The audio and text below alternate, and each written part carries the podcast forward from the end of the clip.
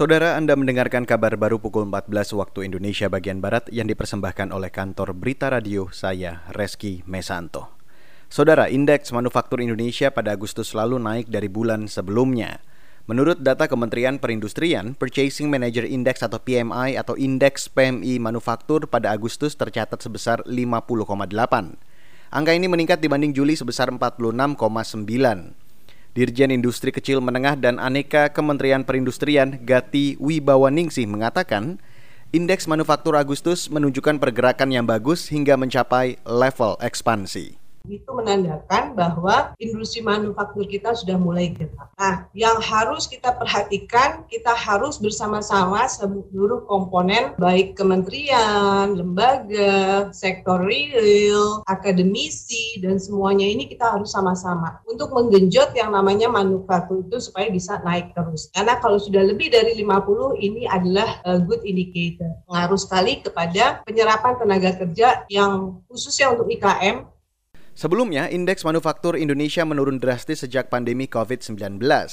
Dari Februari yang mencapai level 51, indeks manufaktur merosot hingga 45,3 pada Maret. Indeks manufaktur Indonesia mencapai titik terendah pada April yakni sebesar 27,5. Penurunan indeks manufaktur Indonesia pada awal masa pandemi bersamaan dengan menurunnya impor bahan baku Indonesia pada Januari hingga Juli 2020 sebesar 17,99 persen. Beralih ke informasi selanjutnya, Kementerian Agama menyatakan program sertifikat bagi penceramah agama tidak wajib melainkan sukarela.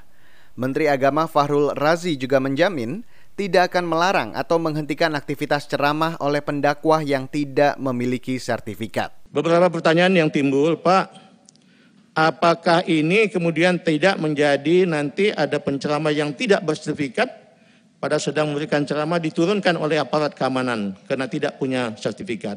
Saya bilang itu pasti tidak akan terjadi. Tapi mohon maaf, kalau ada sesuatu karena dalam kaitan konten penceramah, Anda mungkin diprotes, tidak ada kaitan pasti dengan ini. Gitu.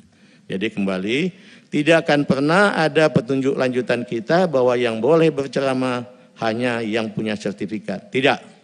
Menteri Agama Farul Razi menambahkan, program sertifikat penceramah akan diberikan untuk meningkatkan kompetensi pendakwah terhadap sekitar 8.200 orang.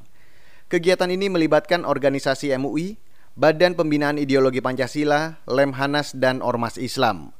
Farul Razi mengatakan, dengan pembekalan-pembekalan oleh berbagai lembaga itu, akan semakin banyak penceramah agama yang memiliki wawasan kebangsaan.